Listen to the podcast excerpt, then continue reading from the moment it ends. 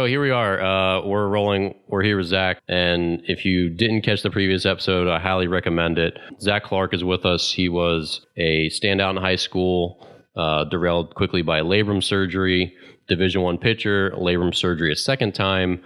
Uh, battled his way, got a uh, free agent contract with the Baltimore Orioles, spent over 10 years with them, made it briefly to the big leagues, and then was uh, DFA'd by them, which basically means, hey, we're getting rid of you. And they asked him to convert into a knuckleball pitcher. So Zach spent over a year trying the conversion to a knuckleballer and didn't stick. So here we are. We're picking the story back up where my phone rang. And at the time in 2014, I had just made my comeback back into baseball. So I blew my elbow out for a second time in 2012 missed all of 2013, and then uh, scrapped my way back into baseball. So that's the start of that year, 2014. It was a lot of changes. So with me, kind of fill in uh, kind of the backstory. I was trying out for the Somerset Patriots, which are they're one of the best teams in the Atlantic League, which is the highest level of independent baseball. Uh, that's where you know the league where Rich Hill came out of, and Dontrelle Willis played, and Scott Kazmir, all these big names. And I got a spring training invite. I go to Somerset. I throw well. I do everything I could, and I get cut. So for two weeks, I hang out in limbo because when you get cut right by you know right after opening day, there's not much out there for you. Everyone else has finalized their rosters. They've cut their guys. And so for two weeks, I just kind of hung around in purgatory trying to hopefully catch on with some team and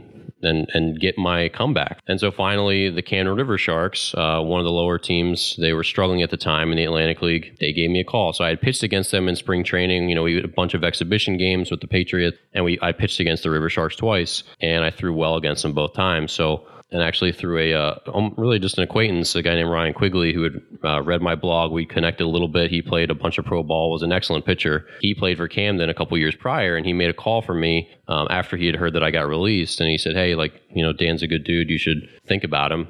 So when they needed an arm to fill out a, a, struggling starting rotation, I finally got yanked out of purgatory and I, I got my chance with Camden. So I was there. Camden, New Jersey is right across the river from Philadelphia. And I had kind of settled in and I'd been there for a couple months. And, you know, Zach and I kept up with each other. And finally my phone rang one day. And I remember walking out of the clubhouse and standing outside of Campbell's Field and like, hey, man, what's up? And yeah, so the knuckleball experiment was over. When did you kind of feel the end coming with them? I mean, I know you said you were in extended spring training, but like, what is extended like? Uh, well, it was different that time. Extended is like Groundhog Day, where you basically just do the same thing every day. You get to the field at about 7.30 8 o'clock and you got to be out on the field by maybe 9 9.30 you'll stretch go through like team fundamental defense or whatever and then uh, you'll probably you'll play you know an exhibition game against either your own team or one of the other teams that are close by. So it's basically like spring training but there's no peep there's nobody around. You know you feel like you're they don't the games don't really matter. It's a strange place in baseball. It's it's it's a good place to work on stuff but it's uh you're so far away from everything that's going on. You just kind of feel like you're forgotten so then when you're just practicing it all the time that must be horrible i enjoy practicing it's not that you just yeah, but that's not normal. The goal, yeah, but the goal is like to get to the big leagues, and if you're an extended, you're you're at the lowest level you can be at at that time in America. you know what I mean? Like if you're in affiliated baseball, you're in extended, you're as low as it gets.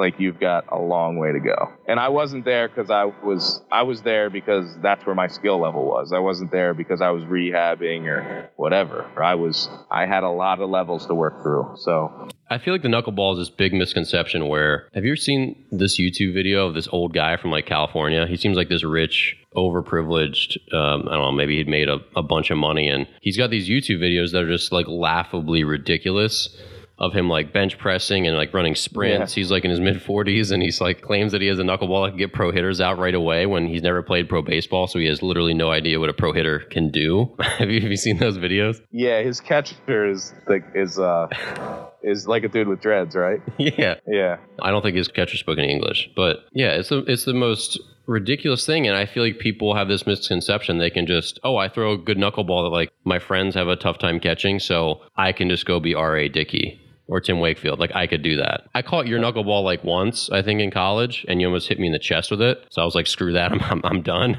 I'm out of here. I'm taking my glove and going home. But I don't I don't think that people get it, like how good pro hitters are. I mean, like how how do pro hitters handle knuckleballs? Well, if you got a good one, it I mean it messes people up if you can execute it. The thing is, it's just really hard to execute consistently. And it's not even hard to execute. I guess it's hard to get the results you want because you can execute it right, but it's it's just so different than the way everything else is. You've got to be you've got to be so good at staying within yourself, and you've got to be patient, and you you have to let go of your ego, and you you at the same time you have to be driven, and there's you have to be locked into what you're doing. You have to be uh, you know able to make fine little adjustments. You have there's so many things. I mean, it's just like pitching, but it's it's a lot more skill than I mean, I thought I'd like be like, oh yeah, throw a knuckleball, like no big deal, and and uh, maybe I made it harder than it was, but it was by far the hardest thing I ever tried to do on a baseball field. Uh, because you can't athleticism it or you know it's not like the quality of athlete has any indication of how good the pitch is going to be. So you could be that that 45 year old guy. He could be. I mean it's just gonna i mean he could be right. It's just you know i don't know who's gonna give him a chance to find that out okay so i guess my last question about your time as a knuckleballer did you regret giving it a go i mean did you regret being like yeah like i can do this um, when it was all said and done, like, would you have done it different? Would you have just taken your release from the Orioles and tried to go be a, you know, continue your career as normal with another club? No, I mean, I was ready to throw the knuckleball. I was, you know, I was exhausted from all the arm care that I had to do just to maintain that fringy fastball. I mean, it was, I was tired of doing that. You know, I was, I wanted to do the knuckleball. I just didn't think I was. I didn't think that was the time that I was going to get to do it. Was right after I had like gotten to the point where I wanted to be. Um, I wouldn't.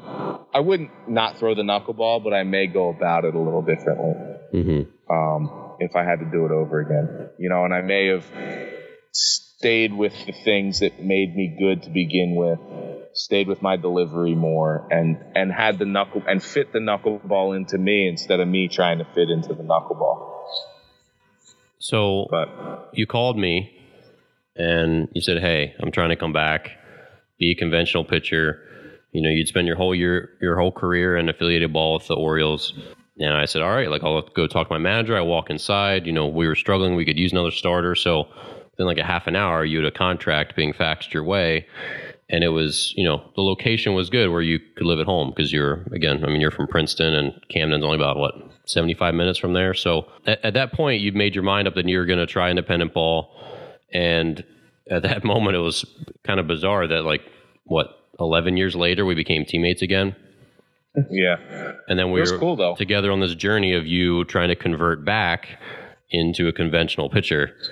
Um, so we were you know catch partners again. And I mean, what was it like, like trying to find yourself again? I mean, it, it couldn't have been like you're buried super deep because you did that for 30 years. How was the initial process of you converting back into a regular pitcher? Uh, it was. It started off good. I felt like, okay, it's coming back. I feel good. The ball's coming out of my hand. Okay. You know, I had to build up the arm strength because I wasn't doing a ton of long toss. You know, I my throwing program was really like, um I threw to I got loose, I stretched it out a little bit, and then I immediately came in and worked on throwing knuckleballs. And it was a lot of 60, 70 foot catch, not 120 on a line, 180 on a line. Like, not, there wasn't a lot of throwing. So just building the arm strength back up, that took a little bit of time, but I felt like I started to get a little bit of that.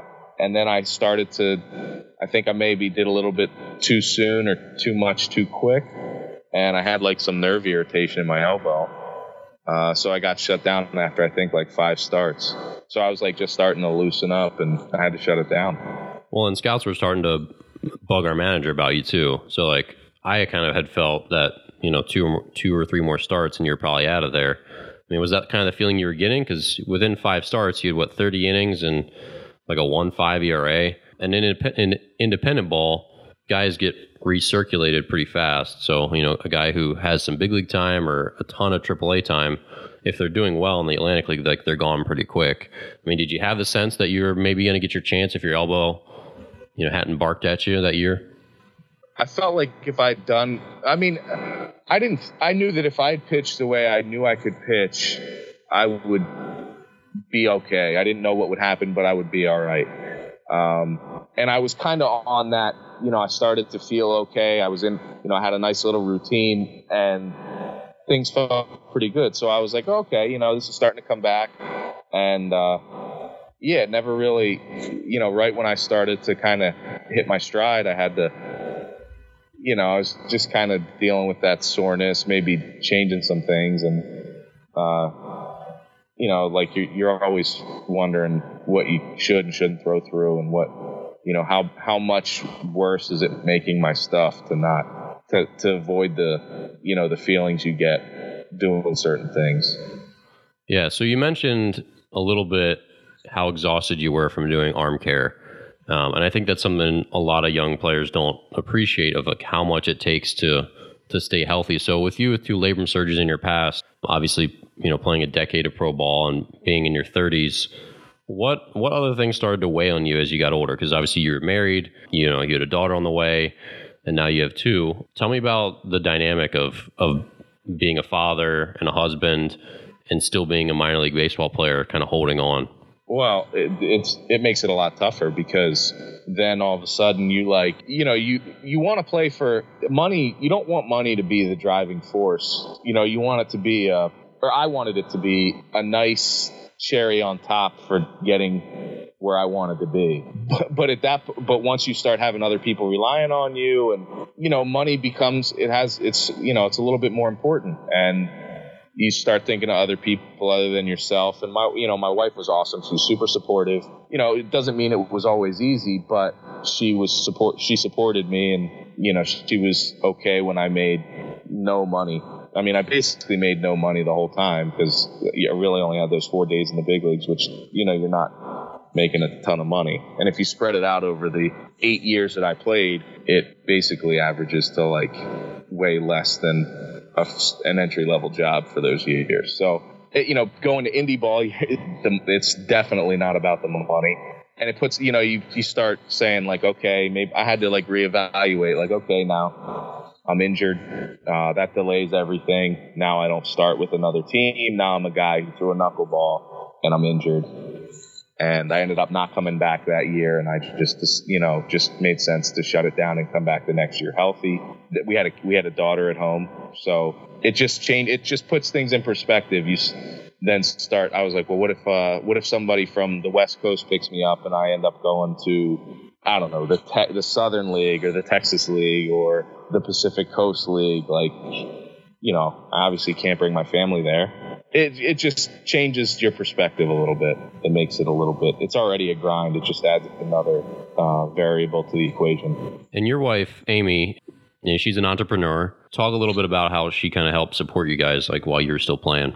Well, she had, a, yeah, she had like a, she killed you know, it. she has, yeah, she did, she did well and she had, she was flexible. I mean, she had like, like she was able to make a schedule and, you know, come out and see me when, you know, when I wasn't in indie ball, she could, you know, come on weekends and stuff or whenever her schedule permitted and like we were at home or somewhere close. So yeah, she was, you know, she was the breadwinner. She's, you know, she still is the breadwinner right now. So, you know, I was fortunate that I had somebody that was able to do that and, you know, make it, you know, allow me to do what I love to do. Well, yeah, and I think that's, uh, I mean, it's a common theme. You know, I was single my whole career but a lot of guys, you know, 26, 27, they get married, and there's a lot of wives who are teachers, you know, and that's just, I guess that probably, I don't know that it's like selected for it, but I think maybe that's how they met. I don't know. They're just more like meet in the summer, and then they just like the relationship can work when they, you know, have that free time in the summer to be together.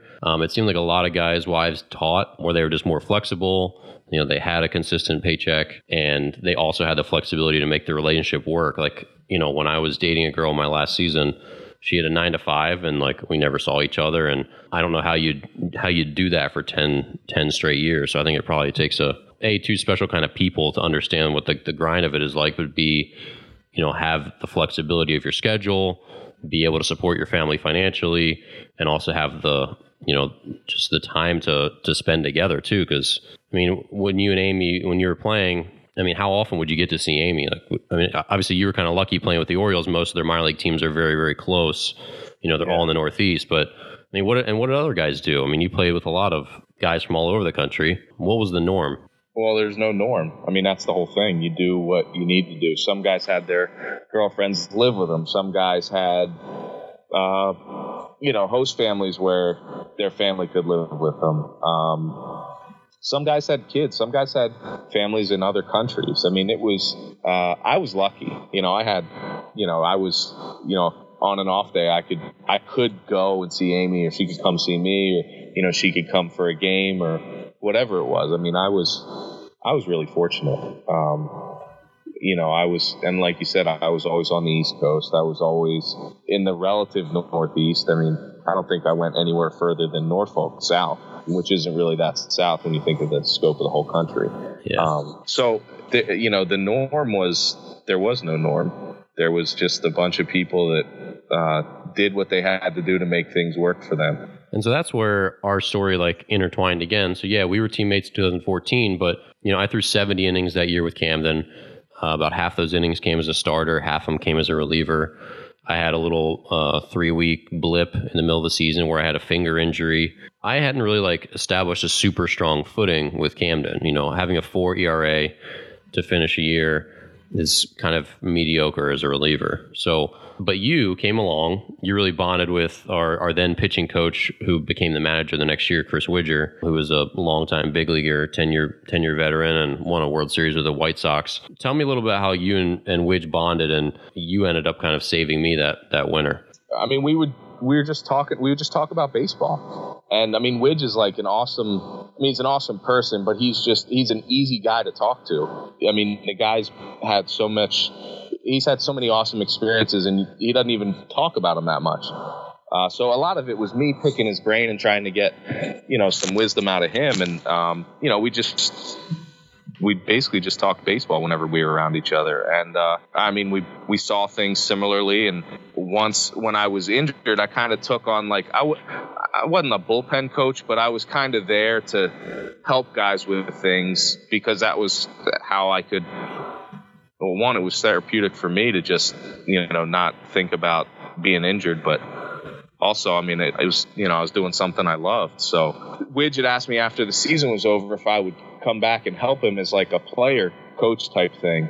Um, and he was the manager and he said he'd be the pitching coach, but he's like, you would be, you know, you'll be the pitching coach when I'm not there and you can, you know, you'll go out with the pitchers and do that kind of stuff. And, you know, we can talk about stuff during the games and when you pitch, you know, you can do your thing, but you know, he's like, I'd like you to be an extension of me. So then we started to try and form the team and that was, I think that's probably where you were going uh, because we were trying to, you know, get starters and get a bullpen, and you're trying to have more than you need um, because just stuff happens. And well, yeah, and you know, so I felt pretty nervous about it. Like I wanted to go back and I wanted another chance, and I, I enjoyed the team, and you know, I liked Widge, and the fact that he was moving up to be the manager was, you know, where I wanted to be, and I just didn't have any control over it. So, and you know, I thought I was obviously like you know, it's a business I know I got along well with Widge and I got along well with the guys. So I kind of felt like I would get the benefit of the doubt. But then I guess after talking to you that winter,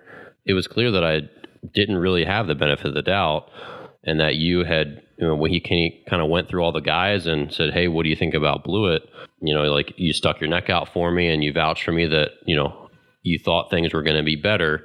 You know, I thought you could pitch in a bullpen and, you know, you had a chance to get guys to swing and miss because you had a good breaking ball. And uh, I thought that you were going to, your command was going to get better. And, you know, you had some velo, which helped. I mean, there were, you know, I just kind of said what you were. And where are we going to get that? Like, we know what he is. We know, like, I, I don't know what we're, what else we're looking for. Like, we know what we're getting here and we could be pleasantly surprised. So, you know, why not? Well, you know the nature of the game. Like if it, it especially in indie ball, if it doesn't work out, like they're going to get somebody else anyway. But yeah. at a point where, you know, you're trying to form a team, we know what we have here. Why not, you didn't do anything to not deserve to come back. So obviously next year we started back together on Camden, and but you didn't really hit the ground running. So what was going on with your shoulder that last year in 2015? It would never was right. I don't know. I don't know what was wrong, but it. I'd had a cortisone shot in the you know going into spring training or that you know that 10 days or whatever that they call spring training. It, it just never felt right. I mean, I never I don't know. I mean, I feel like I expired at that point. Like, and I was trying trying to like come to grips with it um, mentally, and you know, we've talked about what I wanted, what I knew I was. Like, I felt like it was in me somewhere, but it may have been like at hundred percent of what I was. Uh, you know, I would have had to be like clicking on all cylinders, like everything's right for me to to approach what I had gotten to you know, a couple different times throughout my career. That may have been in there, but it may have been my absolute best. Um, where at other times when I was younger, I may have had more that I could have tapped into. And really, like, you very rarely ever pitch with that. So I was pitching at like 70 or 80% of that, and it, it wasn't good enough. Or, you know, I just, I was just having a hard time dealing with it. Yeah, and I just kind of like sat back and watched. I remember I kind of gave you, I kind of gave you advice like one time, and you like snapped at me a little bit, and all the other guys were doing the same thing. They're like, "Hey Zach, like you know, just do this, like do this drill, like this is your problem," and like you knew what you used to be, like you made it to the big leagues, like you lasted all these years, like you knew the old you, but you just like couldn't find him. And so that whole spring training and that whole first like three weeks of the season, you're just in pregame every day trying to find your old self and you just couldn't. It was it was tough watching you your frustration mount, watching other guys' frustration mount with you because they didn't like their advice getting thrown back at them. And it was this weird interplay where Zach's trying to find out who he is. He knows who he used to be better than anyone else, but he can't find him. And other guys are trying to help him along, but they don't even know. All the while, everyone else is trying to keep their own shit from sinking. Um, and I started having a, I got off to a pretty good start and it was just a, it was a weird time watching you struggle where, you know, all these years I was the young kid and you kind of helped me along. I grew up in baseball, like separate from you. You grew up in baseball, you know, doing your thing with the Orioles. And then here we were kind of again at the end. We're almost like we'd both climb this mountain and you were the guy like starting to lose your grip. Yeah, you watched me die, Dan. Just say it. You watched me die. Nah. in that last month, were you coming to terms with it? Like, how were things? Because I caught glimpses of it in the bus with, you know, you're talking, you know, with your wife on the phone, and clearly a hard situation for everybody. Dude, it was tough. It was like I had trouble when guys who, uh, like, didn't figure themselves out were trying to tell me they had my answers. That just bothered me, you know? Like, especially when I'm not asking for it. I don't know. You like people. It, it's like b- baseball's a weird game where that seems like it's it's welcome. But like, hey man, we're just trying to help you. But like, that doesn't happen in other things. So it's like, uh, you know, I was trying to work myself through things, and it just became like, uh, you know, other people.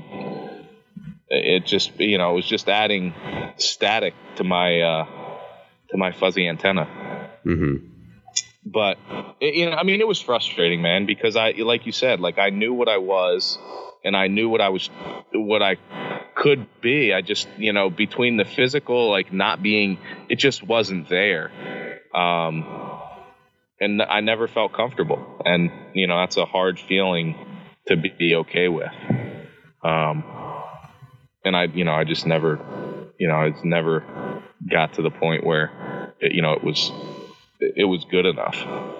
I also went through that the next year with Long Island. My shoulder was barking at me at the end of 2015, and um, it got better. And I kind of came into spring training okay with Long Island, but it just quickly like slipped again. And so that whole season, I was like battling my shoulder in silence, trying to just do my job and not draw any attention to myself. And then at the end, putting in extra time in spring training or not in spring training in pregame, trying to like tinker with my mechanics, trying to get me right and I had a plan for it. Like I knew what I was doing, I knew what I was trying to accomplish, and I got labeled. You know, I'm like my pitching coach who I otherwise liked, who otherwise supported me. Like he was good to me the whole season. At the very end, he was just like, you know, I was I was messed up in my head, and I got labeled that. Like I was a head case. It wasn't a fair label because I knew something I was trying to accomplish that these other guys didn't see. But the fact that they saw me like sort of scrambling to save myself, it just uh, they think like, oh, he's just like overthinking it. He's you know, what is he doing? Like, why is he out there in pregame? Like, what is he doing? Like, just go pitch. Like,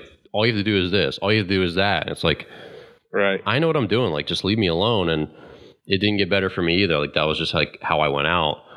And that whole winter, I tried to rehab. You know, I tried to get back. And it, it was that same feeling like that I was just like used up and I just need to like go crawl into the woods and like find a find Yeah. a tree to, to die by.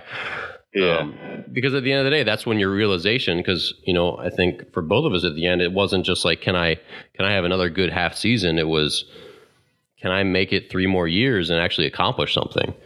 right. You know, and for me, like I wanted to pitch in the majors, and I was at least a year away, at least two years away. Like if someone picked me up and put me in AAA, they weren't going to throw me in the big leagues the next week. It was going to take a good year or two, and then if I make it there, like all right, I want to stay here. yeah. And so it's like, do I possibly have two more years? Like when my arm feels like this today? And then that winter, the answer is clearly no. Like I, I was throwing bullpens at 83, 84, and throwing 80 was like hard. It was really hard to get like break into the 80s. Did you feel the voice like start to come in your head? The voice that was just like, dude, what are you doing? 'Cause that Uh, voice got loud for me. I knew that when I was done, I was like fine with like I couldn't like I physically didn't have it. So I was okay with being done. I didn't feel like at the time going through it that I was done, which was probably what made it so frustrating. Yeah, I mean it was it's it's a weird thing to to to go through. I mean it's just uh because the whole time you're trying to compete, you're trying to go out there and help your team win games. You're trying, you know, you're doing all these things, and then you're there's like the human part. There's you know you got the outside factors. It's like all the things that make baseball so tough are like at that time really tough. I don't know. It kind of like looking back on it, it makes me appreciate all the time leading up to that point or you know getting through things in the past like and just like kind of looking at people and saying like man it's i don't know i just look at like you know guys put together seasons in the big leagues where they'll have they'll have bad years and uh, they're doing it in the big leagues. Like it doesn't get any harder than that. You know there's you talk about pressure and you're making money and you know then there's there's a whole nother group of things that you deal with and uh I don't know. It's just a, going through that for me was, I mean, it was just kind of like, you know, maybe I could have handled it a little bit differently, but I don't know. You know, I try to look back at it and learn from it and, you know, maybe stay in the moment a little bit more. So your first winter off, you went to the winter meetings, and I mean, when did scouting kind of pop into your mind? So at the end of the season, I, uh, I basically decided, like at the end of the year, I'm not going to play anymore. Like I just, that was not, I, I couldn't put my family through that. I, I, I really in my heart didn't feel like I would be playing for anything other than my love to play baseball. And, uh, you know, I didn't, I didn't really believe that I was going to get back to the big leagues or, you know, and, and, and I really had no opportunities to do that anyway. So there was just, you know, between no opportunities, not my heart not being in it like it used to be, um, you know, I started to kind of change my focus to like, okay, I love baseball and I want to stay in baseball. What can I do? And, you know, I thought like maybe I want to coach. Would I like to scout? And I was always intrigued by scouting. And I talked to some people that, um, you know, I'd stayed in touch with while I was playing that were, you know, had coached and guys had scouted. And, um, I just kind of like looked for advice, like what they thought, what they liked, what they didn't like. Um, and it was recommended, you know, by more than one person that I should go to the winter meetings. So that's what I did. I got, you know, got my resume together, uh, called called the people I knew who were still in baseball, and just said, "This is what I'm planning on doing. I'm going to go out to the winter meetings," and uh, tried to set up meetings with people to so I didn't have like all dead time when I was out there. And I basically went with my resume and tracked down people that I recognized or you know that I had had some contact with at some point in my career and picked them off as they were walking to different meetings and different events and stuff and introduced myself or you know reintroduced myself and said you know this is this is my resume here's what I've done Uh, I love baseball and I want to stay in baseball. What what do you what do you think? How do I fit? And I basically was asking everybody for advice. And I, you know, I wasn't because I, I still wasn't hundred percent sure where where someone with my experience, you know, what they did. And you know, this I had a couple of positions where I interviewed with for scouting jobs, and one was the Astros, so that was cool. Uh, and that was the one that just kind of kept progressing. And now, you know, I eventually got offered that the the job in the Northeast. And so now you're with the Rays. Yeah, Um, you've been there for a couple weeks, right? yep. How's it going? I mean, it's good. It's just kind of go from one place that gets hit by a hurricane to another. I know that's that's some crazy luck with uh man, you're Texas based and now you're Florida based, but Yeah, so the future looks good. I mean, obviously you're still in scouting, you know, you're you're only on the market after being released and it's funny just the parallels that, you know, you know I chat about the other day that you know, just like in baseball, it's a business and you know, they let you go and like you get it, like you're not going to throw a fit about it like if you don't fit in, you don't fit in. You know, it doesn't matter what they're looking for if, you know, they make employee decisions that are best for them. It's just like any other ball club, whether it's a player or front office. And here you are after only a couple weeks, you're like, you got a job again. So uh, just like the parallels between being a player and a scout just seem kind of kind of funny. But so now you grew up, you and I both grew up in an era where like we didn't even do pitching lessons. I did like two pitching lessons in my whole life. I learned a curveball and that was pretty Right. much it. All everything else was either, you know, just my my team coaches coaching me, and I just guess it's like my body randomly assembling itself, you know, in a efficient sort of way. But you know, we lived through this era where there's no pitching lessons. Then there were tons of pitching lessons. Now there's all this velocity training. Now there's all this Statcast data, and sabermetrics is is huge. Like, what do you see for baseball going forward? I mean, I don't, I don't know. I mean, I guess it's it's all stuff that could make baseball better, but I also think it's you know it's fine just the way it is.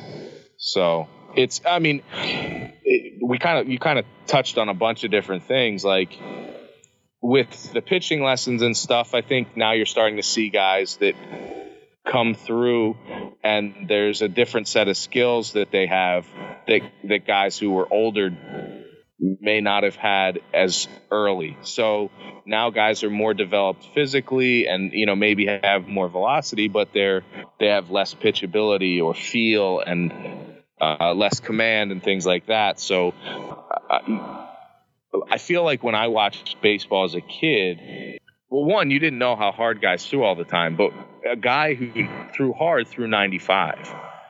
And there were a lot more guys who were, you know, pitcher guys, you know, pitchability guys, guys who could change speeds. And there were still guys with good stuff. And, and it was still the major leagues, but the, the composition of teams was a little bit different than it is now, where bullpen guys are, you know, if you don't throw 100, Yeah, you little pansy. you know, you might not have a chance to to pitch in the to pitch in a bullpen. I mean, it's you know, guys are throwing hundred. It seems like every team has a guy that throws hundred, and that wasn't always the case. Yeah, I think back what early or mid 2000s, it was like only 30 guys could even throw above 94 on average, something like that. And now there's like hundreds of them. Not hundreds, Yeah. but that's an exaggeration. But yeah, I mean, the average velocity's going up like crazy. So, Yeah. what else do you think? I mean, Statcast data, all the sabermetrics data. I mean, how do you see it influencing players? Is it already impacting high school players? Oh, I, I mean, I don't know what. See, I, see, I'm like still learning about the scouting. Like you're kind of talking like generally about like the scouting industry, and I don't have a huge base of knowledge for that because I'm still, you know, I'm still so new to it. And I have, you know, I I was struggling to, you know, I didn't even know what the Astros did, and I worked for them. So, uh, you know, to talk about an industry and what multiple teams are doing, I, like, yeah, the numbers, the numbers are definitely like play a factor. To what degree, I don't know, you know, but they, you know, every event there's the blast motion, there's the uh, the other brand that puts the cap on the bat, the, yeah, like the, know, the diamond, kin- bat. diamond kinetics. Yeah, there's all sorts of stuff like that. There's all these different measurements for things, and um, you know, there's people are putting numbers to things, and and they're able to measure Um, so, I mean, is it good or bad? I don't know, but it's the way it is. And it's, you know, baseball seems to be going in that direction. And, you know, there's people that are to, that's job it is to figure out ways to use the numbers and to, you know, not miss guys. I think for sure there's less guys that are being missed than before. There's, um, there's a lot less unknown guys. Okay, last question. One thing you're really going to miss about the game, one thing you're definitely super glad that you don't have to do or go through anymore. Okay. Definitely going to miss. Well, there's two things. Competing, I miss the competing and the preparation and everything that goes into being, you know, the, the game, like being on the field. And I miss the locker room, just, you know, hanging out, goofing around, jokes, you know, playing music when you win. Um, my, just the, you know, hanging out with the guys, like that kind of stuff. I miss that. Um, because I haven't been able to get either of those. You know, hanging around the ball field with some scouts is cool. Um, it's definitely not the locker room, but it's it's kind of fun. But you don't get the, you know, the preparation and the competing part where you can kind of like show it off and see how you stack up. I mean, it's it's hard to match that. Yeah. Uh, um, something I won't miss is uh, I, I don't miss the food really. I mean, that was that's kind of crappy. I mean, you probably had a Because lot of bad did- ones, but what was your worst like post game spread? Nothing. Okay, besides nothing. Uh, I don't know, like a couple really hard chicken fingers and like you know some French fries that were probably four or five days old. I mean, it's like, or like just the the thing that you just like you're like I'm not eating that. Like there's no way I'm eating that. I don't know what that is, but it looks like hot diarrhea, and I'm not gonna eat it. And like everybody who's played knows exactly what I'm talking about because that was the worst. You know, like they peel the plastic off, and you're like, what is that? And then like somebody's eating it, like they're like eating it, like oh, it's always someone You're who eats it. Yeah. Like, always "No one way, guy. dude." No. Everyone has one story, at least one story like that. Like it just immediately shot into my mind that I do as well. But hey, man, it's been awesome finally getting you on the on the podcast. So it's uh been hounding you for it. We got 20, 20 episodes through, and finally you're here. But it was good. Yeah. Well, thanks, man. Thanks for having me on. Sorry it took so long. No, it's been awesome. All right, Zach, take care, man. All right, and thanks for being with us. Uh, this was another great first two part episode of uh, Dear Baseball Gods, and we'll uh, catch you here next week.